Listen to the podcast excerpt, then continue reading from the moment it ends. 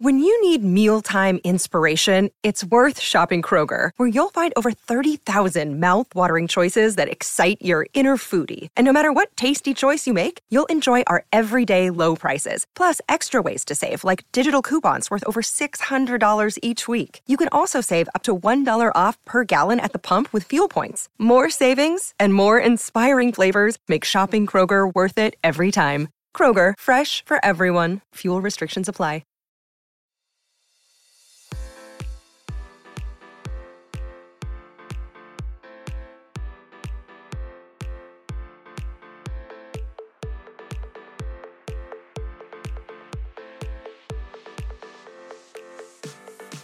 Welcome to Flushing is Burning. My name is Christian, and with me, as always, is Grace Carbone. Grace, how you doing? I'm good. How are you? I'm doing all right. I think we should get into this pretty immediately. You went to Pride Night at Citi Field on Friday. How was your experience? Uh, well, first, it was one of the two games that the Mets won this week, which was um nice. Uh, they seem to be very good at winning on Pride nights. I think it was Mike Mayer had a tweet where he noted that they have like an 857 winning percentage on Pride nights, which that's fun. Um, but generally, like the, the the evening itself, much like last year, I thought it went off without a hitch. I thought it went very smoothly, especially given everything that's going on with some of these other uh, Pride events. That's good to hear. And I think we're going to entitle this episode The Mets Do Not Lose on Pride Night for a couple of reasons. One, they seem to have a similar reputation on their Pride Nights as they do on their opening days. They uh, win a lot more often than they lose, but they also seem to throw a pretty safe party. And I, I think that's something that is very much appreciated by a lot of people because there were a lot of teams that either went for it and struck out or didn't go for it and struck out but the mets seemed to strike a really nice balance from from what i could tell at least yeah it was i mean i wrote an article for Amazin' Avenue about it um i'll just give a quick rundown of sort of the the, the different ways that they uh went about the evening um they had drag queen who I believe was on RuPaul's Drag Race at one point, Jan Sport, who sung "Take Me Out to the Ball Game" last year, came back, sung the national anthem this year. Um, they had the comedian Matt Rogers, who I absolutely adore, throw out first pitch. Um, I'm trying to think what else. They handed out the Pride hand fans, which were really nice quality. I did not expect them to be as nice as they were. They're like actually well made. Um, it, it was they would they were you know showcase um the the community service they gave to this organization called Sage, which supports um, and advocates for LGBTQ plus elders, um, which I think was a, a, it's a very important thing to have. Um, and the veteran of the game actually works with the organization as well, which I thought was was a nice touch um, to be able to bring it all back around into itself.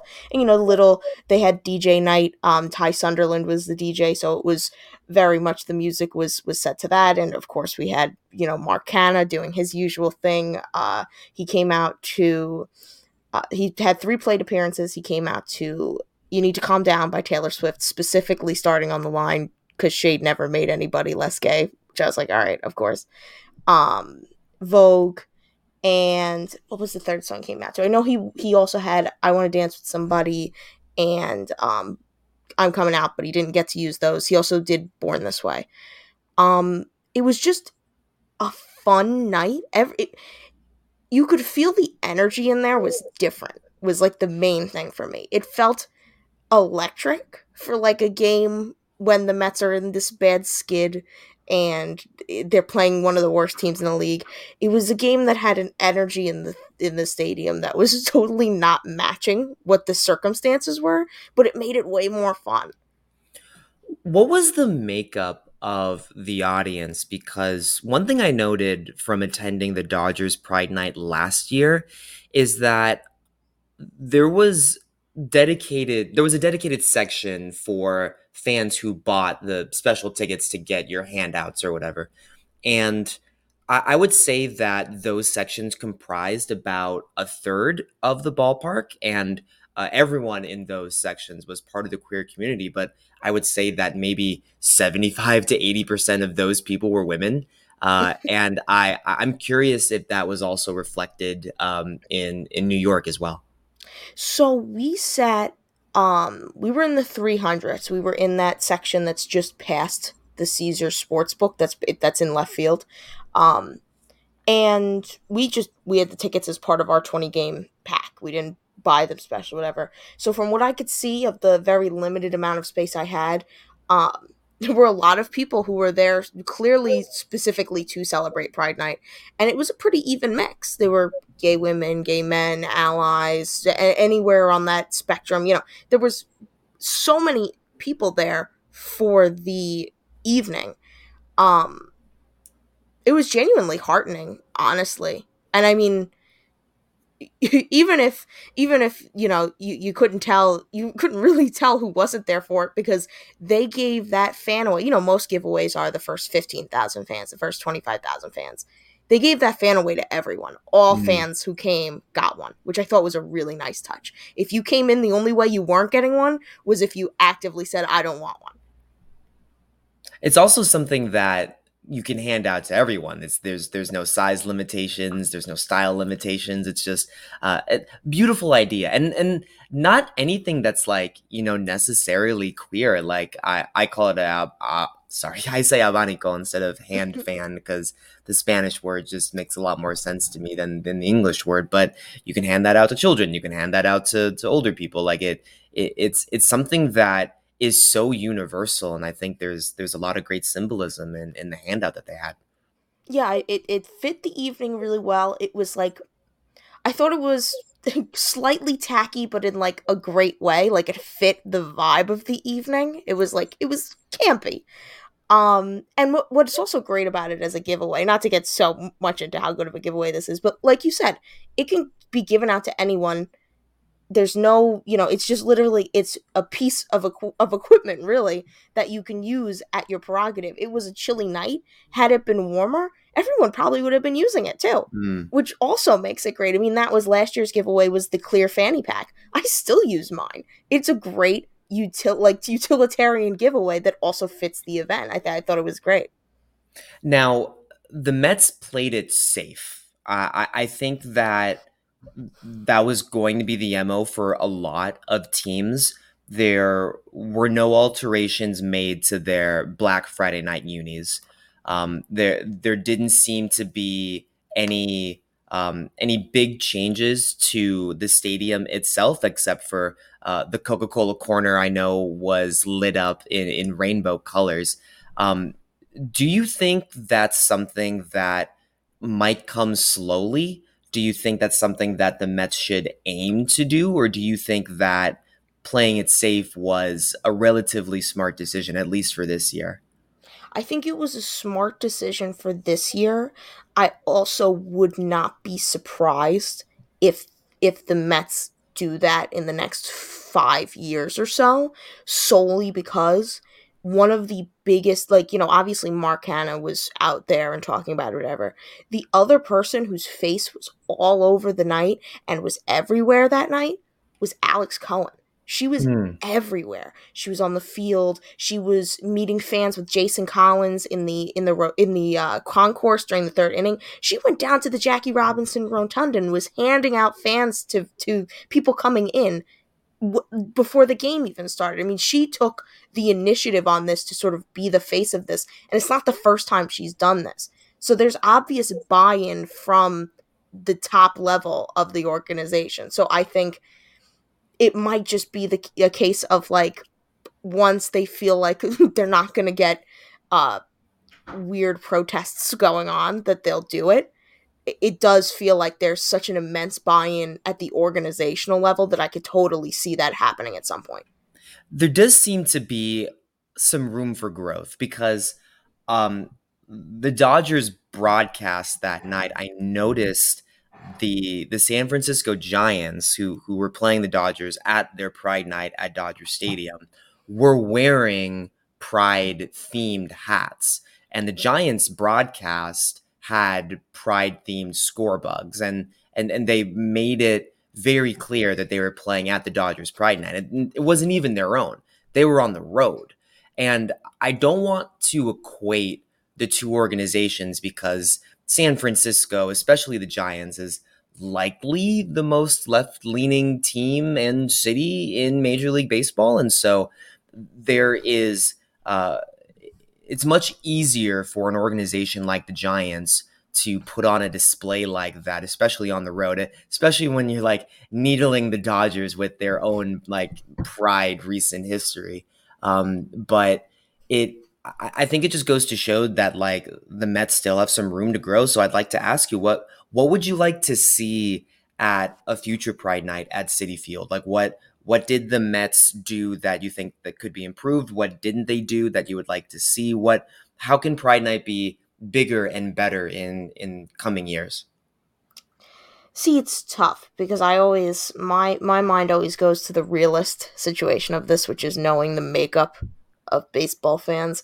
I don't know that in any any sort of capacity in the next 3 to 5 to 7 years there's going to be anything they can do that's going to be much better than what they did. There's obvious improvements they can do on the margins. I noticed this year during the in between games, like the you know the the the bits in between the um the innings, they didn't lean quite as hard as they did last year. I remember last year, um, the they do like a, a over under game in the second inning, and then they go back after the top of the eighth or bottom of the eighth or whatever to see if the person was right. And last year it was over under how many Cher songs would be played. Mm. I hmm. thought that was a nice touch. This year it was over under how many balks. And I was like, all right, so they're not fully doing that. In between, yeah. I'd like to see them go back to that. Um, but generally, I mean, they they do a good enough job for what I think you can hope for. Um, it, it definitely played it safe, but also I I recognize this is a you know billion dollar corporation. They're gonna play it safe. So there's nothing I can say that I actively think they're gonna do or would have any shot of doing in the next you know in this coming future. Um, but I, there's definitely there's there's room for slight improvement. I'll say that that would be logistically possible in the next few years. Do you want to see themed uniforms? Do you want to see patches or or hats like uh, like what the Giants do, for example?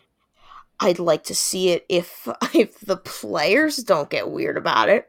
You know, like that's the thing. I don't I, I don't want to see it if we're gonna if I'm then gonna have to like actively this sounds terrible if i have to like actively confront the facts that i already know that like half of these players are terrible people um or not terrible you know they don't they're bigots you know um i don't want to i don't want it to become the story that the pride uniforms caused this issue because when that happens it inevitably becomes well why why would the gays do that that for some reason there's always the way that that story turns. Well, it's it's their fault for making us do this instead mm-hmm. of it being the the you know bigot's fault for not wanting to accept the humanity of of our lives. Um, I would I, listen if they sold a Rainbow Mets jersey or whatever, I would buy it. I own Rainbow Mets shirts. I own Rainbow Mets hats. I would buy a Rainbow Mets jersey very quickly. Um, but I don't I know Mark Canha would wear it. I know Francisco Lindor would wear it. Um, based on the stuff that they, you know, the pictures they put out and the videos that they have in the, uh, the thing. Pete Alonso would wear it, you know, and and Edwin Diaz was seen in one of the Pride shirts. I'm sure he'd wear it. But I really, I know how like Brandon Nimmo thinks. I'm pretty sure based on what we know about him, and I don't want to like actively look at him and be like, oh wow, this guy just does not believe that I should have rights. Poor Mark Vientos, he he goes out yeah. on a limb to to wear the shirt, then gets DFA two days later. Yeah, that was I, I was like, I find that was the moment where I was like, okay, Mark Vientos can stick around, I guess, and then it was just like, all right, bye. Nah, if you if you're hitting sub two hundred, you got no yeah. room on this lineup.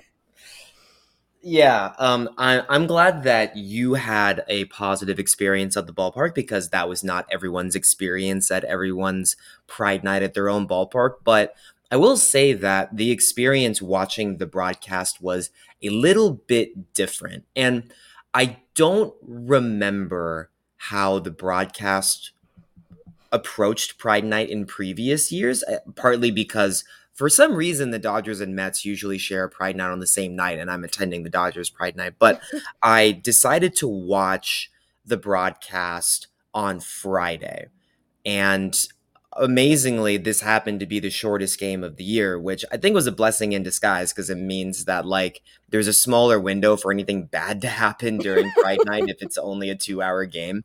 Um, but I was genuinely shocked to find out that, well, let's just say that if you were an observer and didn't know that this game was specifically the Pride Night at Citi Field and you didn't have access to the internet, then you would not have gotten your verification until the bottom of the eighth inning because that's the first time in the broadcast that any Mets announcer, and it happened to be Gary Cohen, mentioned that it was Pride Night.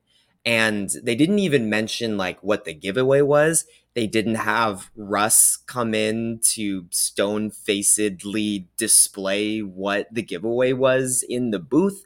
They didn't mention it at the top of the broadcast. And I don't really have a good understanding of how often they do that for their themed nights on the broadcast itself.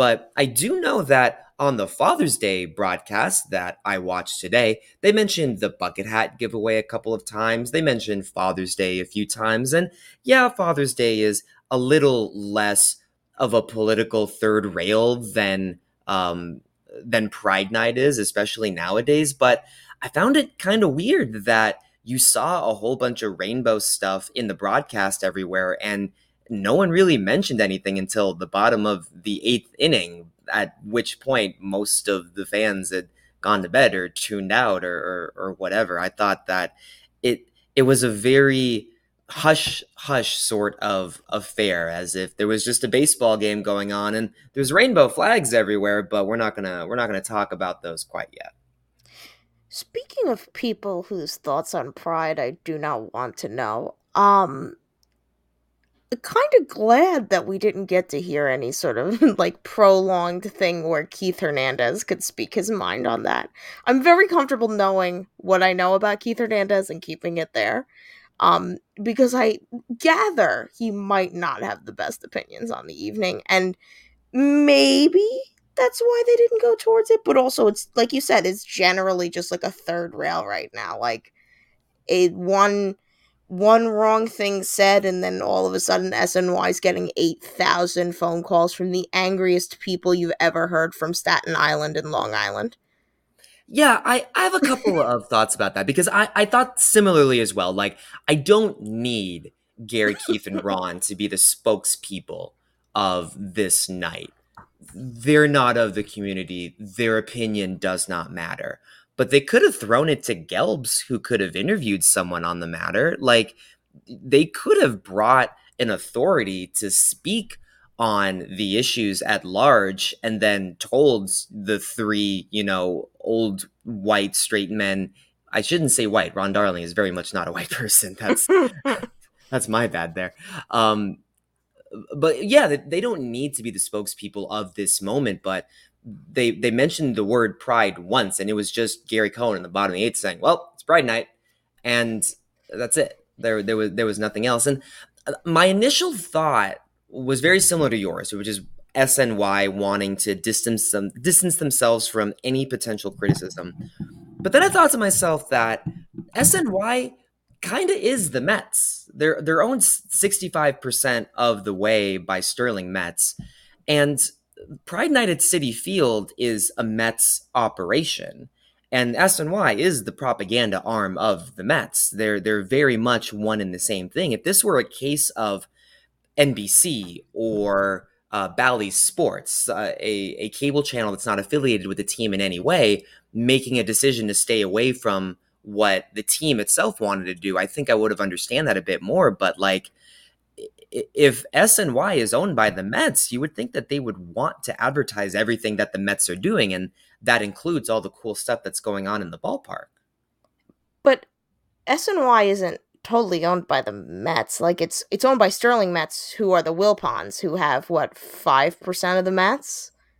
It, it's it's owned by the Mets, but it's not. It gets weird. We don't know what the internal stuff is there either. Like we don't know where on the chain of command this sort of stuff lies in terms of that particular issue. Um, again, can imagine Fred Wilpon has great thoughts about this. Probably not, not that I think he's involved in day to day operations, but you know, at a certain point, ownership th- uh, thought processes do drip down. Um, yeah, it it.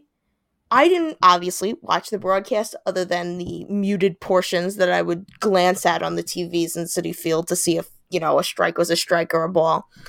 Um, so I I I don't know. Like I think I glanced up at one point and they were you were watching it. They were like drinking like cocktails or something like that. That was I was like what the hell are they doing up there? But I wasn't actually like able to to be able to talk to that. Um but yeah, it's it's weird cuz it does feel like like the Met social media posted about it a little bit. Um you know, like they had they had the Mark Canha video and they had the it's Pride Night or whatever, and Alex Cohen was posting every five seconds about it, which again, fantastic that like the owner is actually taking charge here, given everything we've seen this year. That like someone so involved in, in the Mets is like, okay, I'm taking this over. Um, but it definitely w- would be nice if they threw it to to Gelbs to talk to someone because they had they had notable people there. You're telling me that it wouldn't have been a big deal if he interviewed Matt Rogers on there. They've interviewed lesser celebrities on on SNY than Matt Rogers, who was in Fire Island last year and was on a Showtime show and hosts a pretty popular podcast with a member of SNL. Yeah, they could have done it. They could have they could have done everything, but instead they talked about their mocktails. They were mocktails, by the way. They they were not cocktails, but that kind of proves my point because the mocktail segment that they did was to advertise a giveaway that they were going to do a week later. They talked more about a future giveaway than they talked about their current giveaway on the game that they were talking about.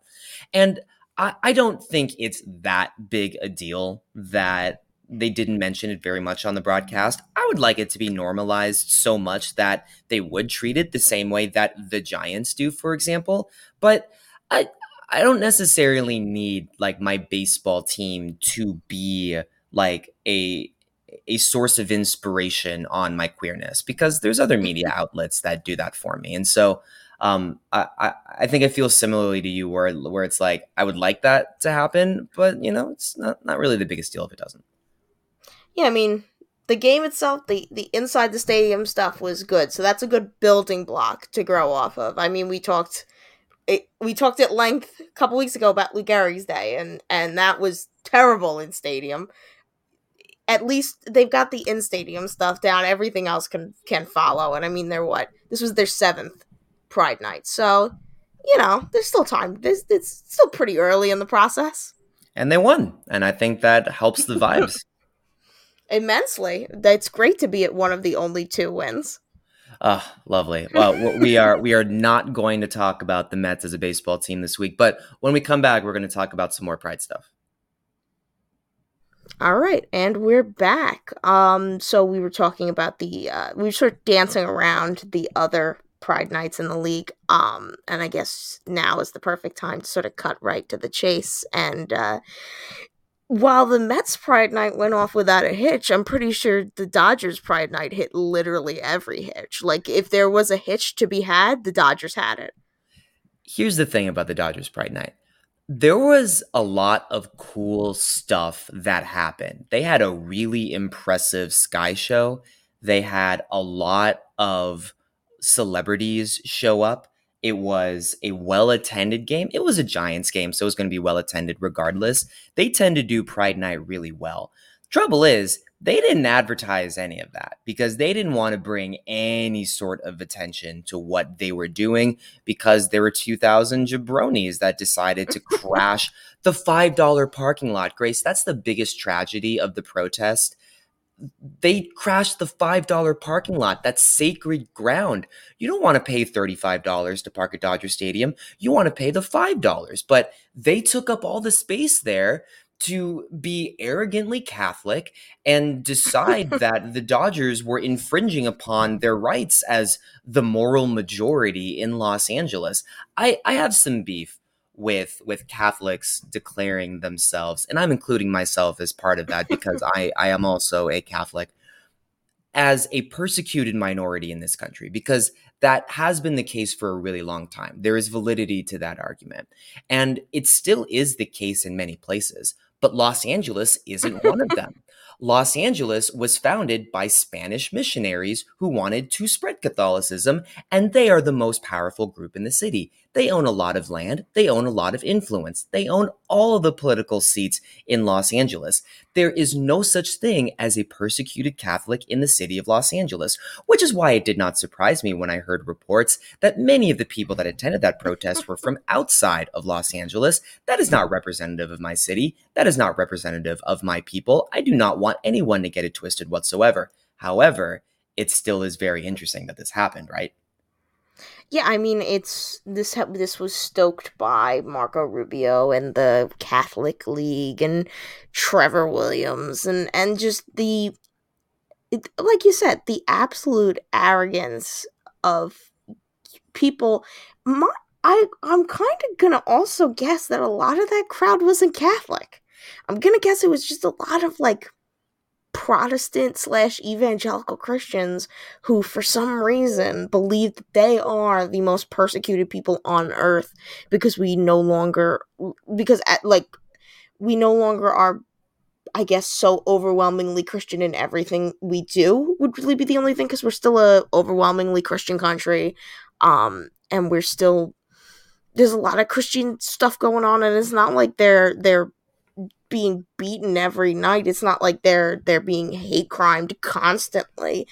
The the fact that some drag performers in nuns habits that have spent the last 40 plus years raising money for charity um, dare to slightly mock the Catholics um, that that causes them such irrevocable harm because they're you know they're so fragile that any sort of pushback saying listen maybe that's not the way is seen as as equal as tantamount to to murder.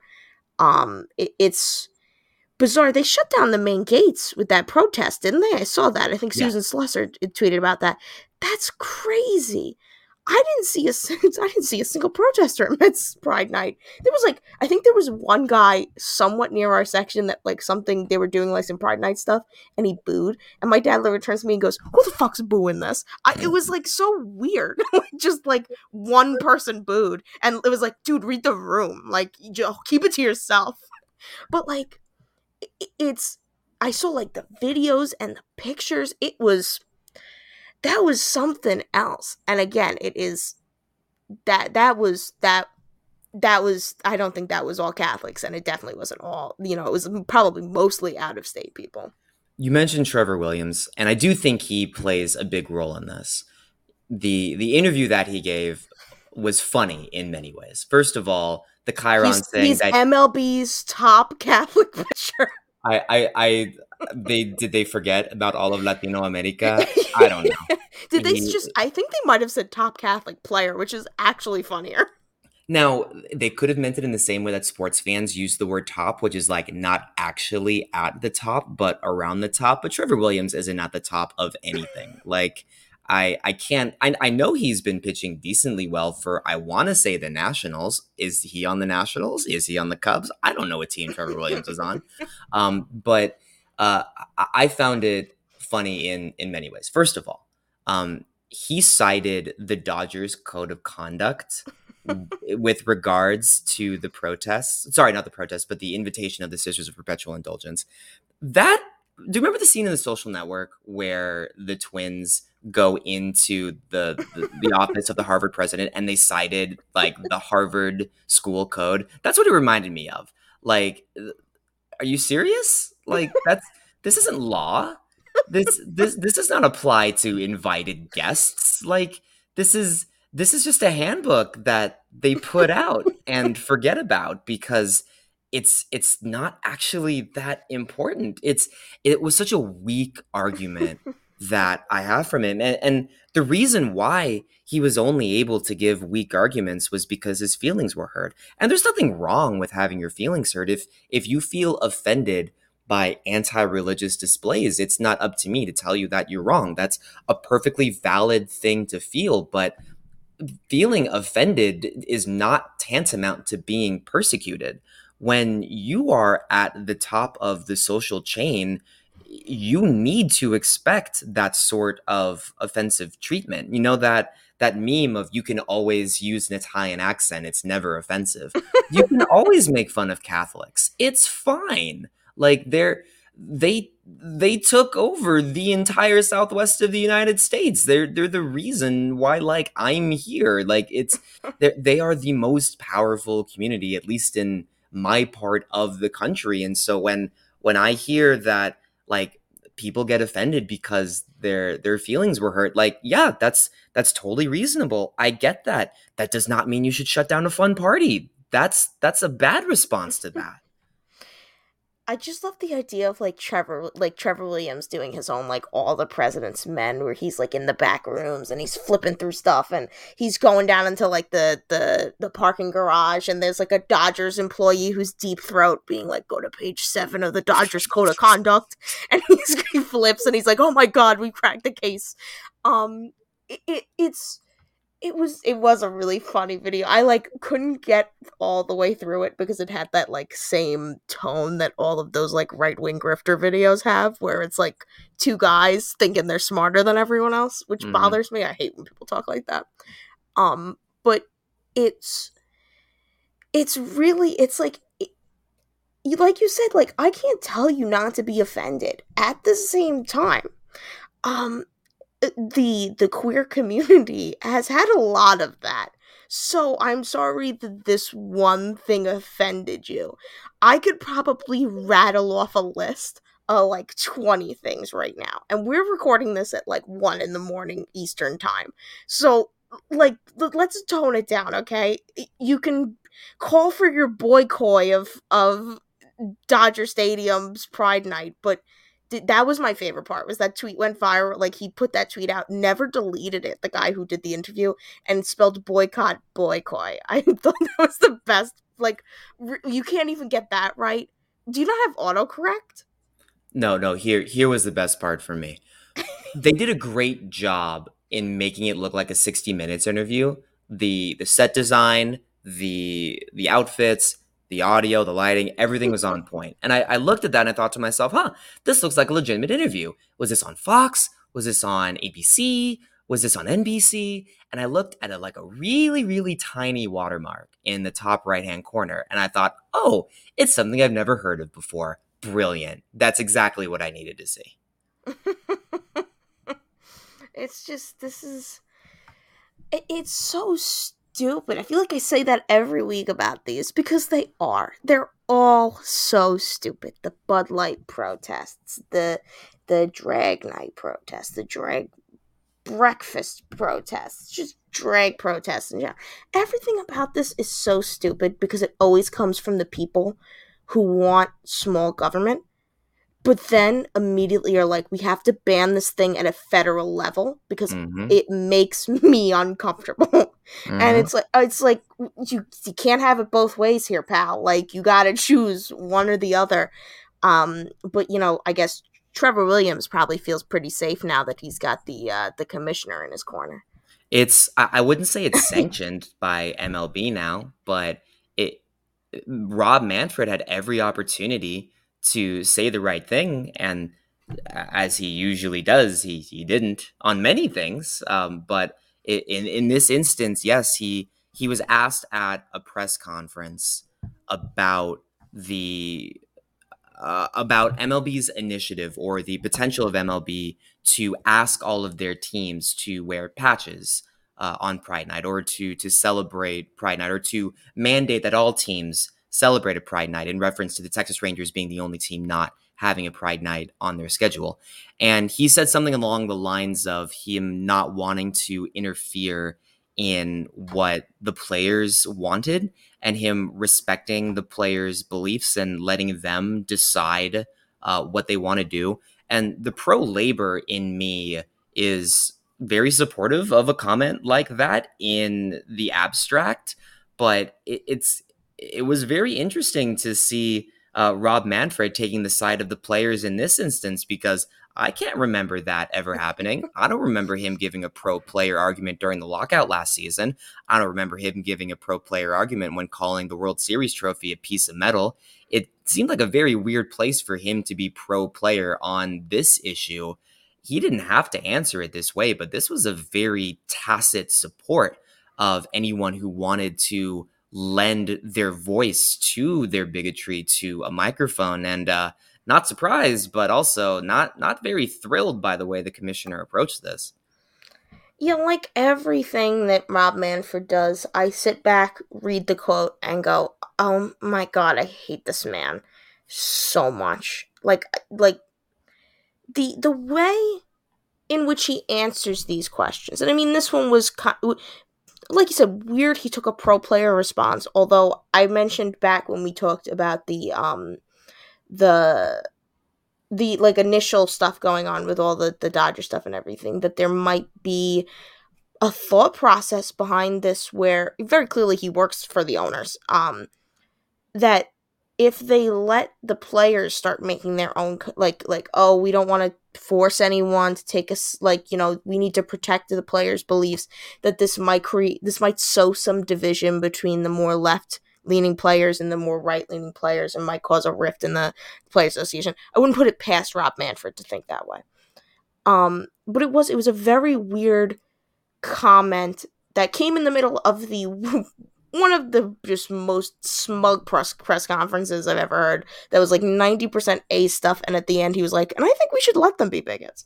Um, just just weird that it was like, yeah, I I want to protect the players statistically, we've spoke about this when we've talked about Billy Bean's book. Statistically, there have been and there currently are, and I mean we know definitively there is at least one at the minor league level, but there's statistically a very good chance that at the major league level there are queer players.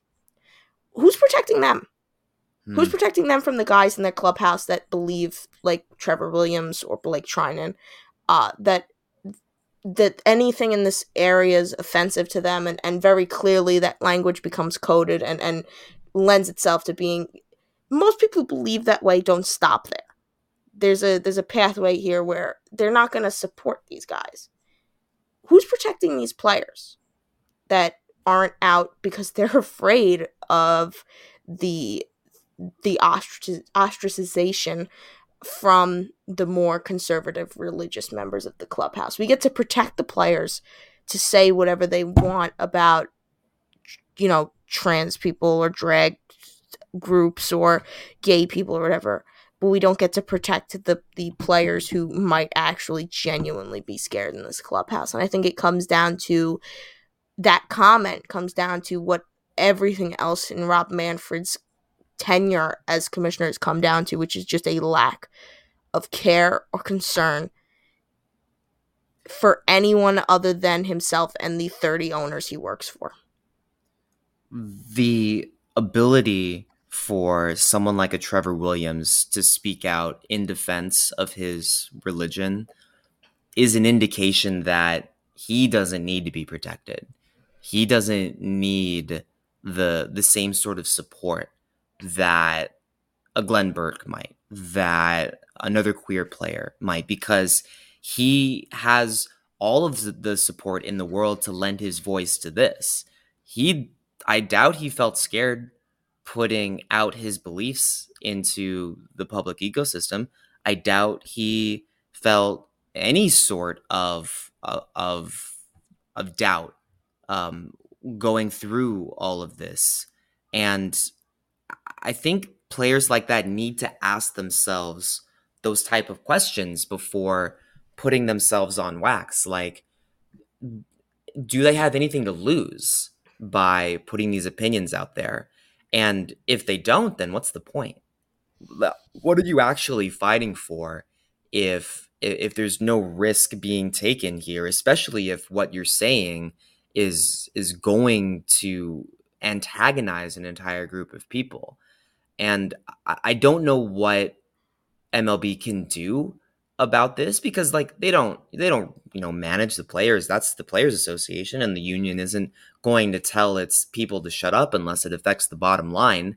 And that's that's really where all of this coming that that's where all of this comes from. As soon as people start losing money and maybe they will when an Anthony Bass situation repeats itself people are just going to continue saying these things. And the only thing that matters is how well they hit and how well they pitch. And it's uh it's hard and it's it's it's hard to be a queer baseball fan when when you see stuff like this happening in the year of our lord 2023 it's it reminds me a lot of like what was that 2021 when everything was happening with like Jared Porter and Mickey Callaway and all that stuff was coming out about several men in baseball. And a lot of them were connected to the Mets in one way or another. Um, and it was very difficult, continues to be difficult, but in that moment of all of that ridiculousness, it was very difficult to be a female baseball fan because it did feel like no one cared.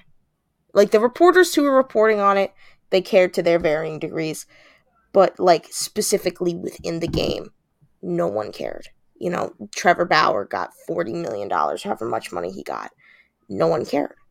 And that's what it feels like right now. It's just like no one cares. No one no one Mark Mark Canha cares um to the amount that he is allowed to care.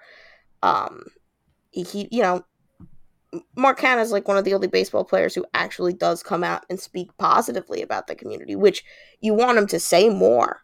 But at the same time, when every other Blake Treinen, Trevor Williams, Anthony Bass, who I'll be on, I'll be honest with you, when you said his name, I was like, that's the guy I was thinking of. I had forgotten he existed in the last week. Good. Um, which yeah, great. That was that was a nice week of my life. Um, but like those guys there's so many of them. That's the thing. Like Trevor Williams, MLB's top Catholic player, when he disappears, there will be another top Catholic player to take his place. It's there's there's no there's Glenn Burke, there's Billy Bean, there's TJ House, there's Anderson Comas in the in the minors. Who else is there? There's four people that we know of who have come out while playing somewhere in the MLB system or after coming after playing somewhere in the MLB system. There's thousands of guys who think the way that Trevor Williams does. Yeah. Well, 12 more days of pride as of the date of this recording. Let's uh let's enjoy it while we can. Grace, do you have a movie for us this week? I do. Um, so I was going back and forth. I was trying to think of of because I wanted to do something of a double feature again, uh, but I wanted to sort of stick to stuff that I thought might be a little bit more underseen. So what I'm gonna do is I'm gonna go for um, true, lesser known true stories this week, and the two I'm recommending are Colette from 2018 and Professor Marston and the Wonder Women, which is from 2017. Colette is about. Let me just make sure I get the name right here. So Colette was is stars uh, Keira Knightley, um, and it is let's see, Colette movie. So it is about. I want to make sure I know because she's a writer. Uh, it's about Colette, the writer, um, and then she starts writing these novels about Claudine in Paris. Uh, but it all takes place in France, so all the titles are French, but I'm not going to attempt to pronounce them.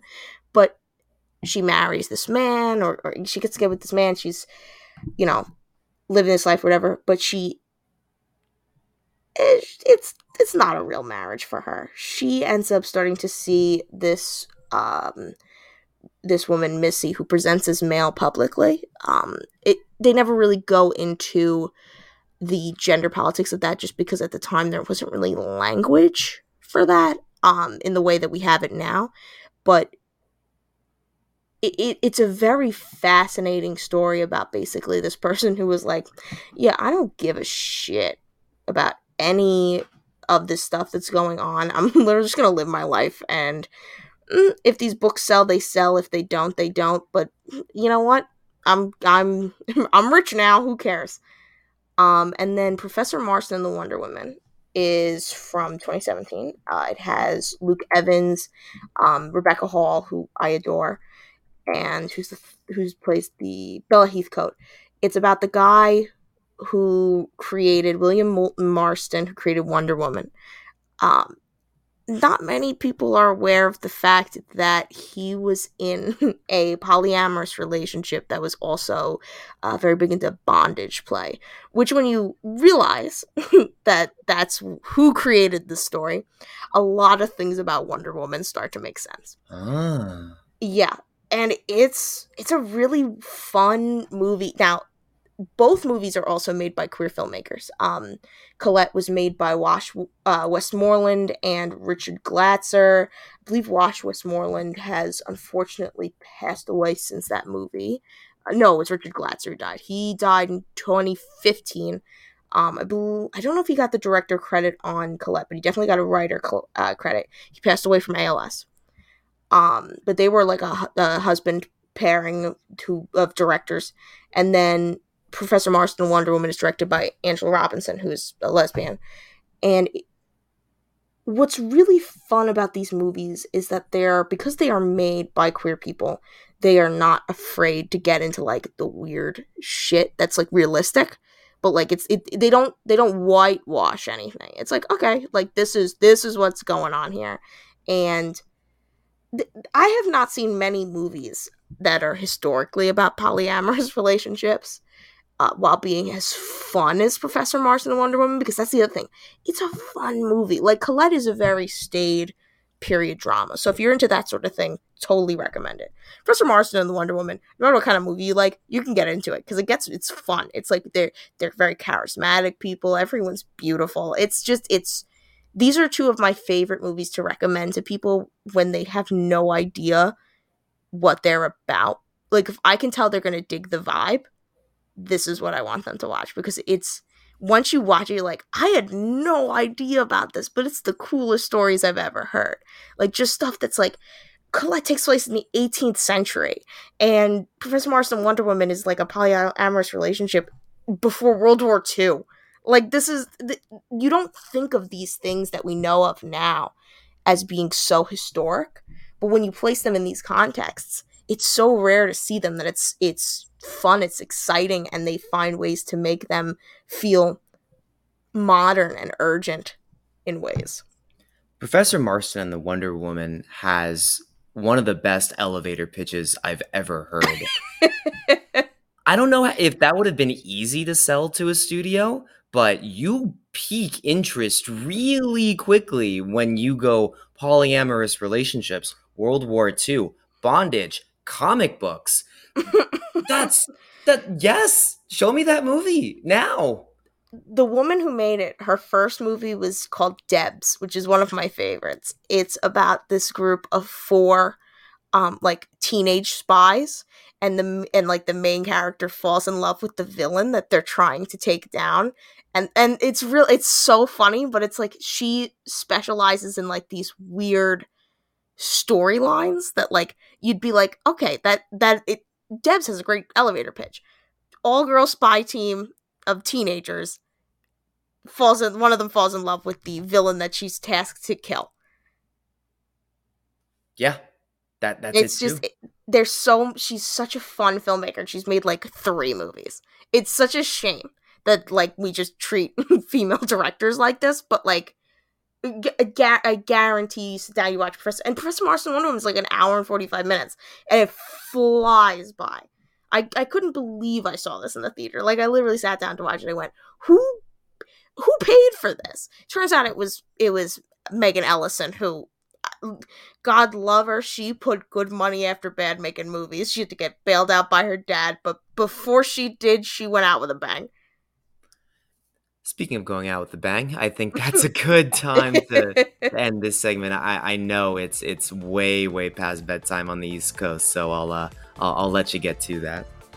Yeah, I gotta Gotta get some beauty sleep. I only got five hours last night, so I'm really running on fumes right now. More money to Angela Robinson. Thank you everyone for tuning in this week. Uh, we'll we'll have one more Pride Month episode to go. Uh, but until then, thanks again. See you next week. See ya.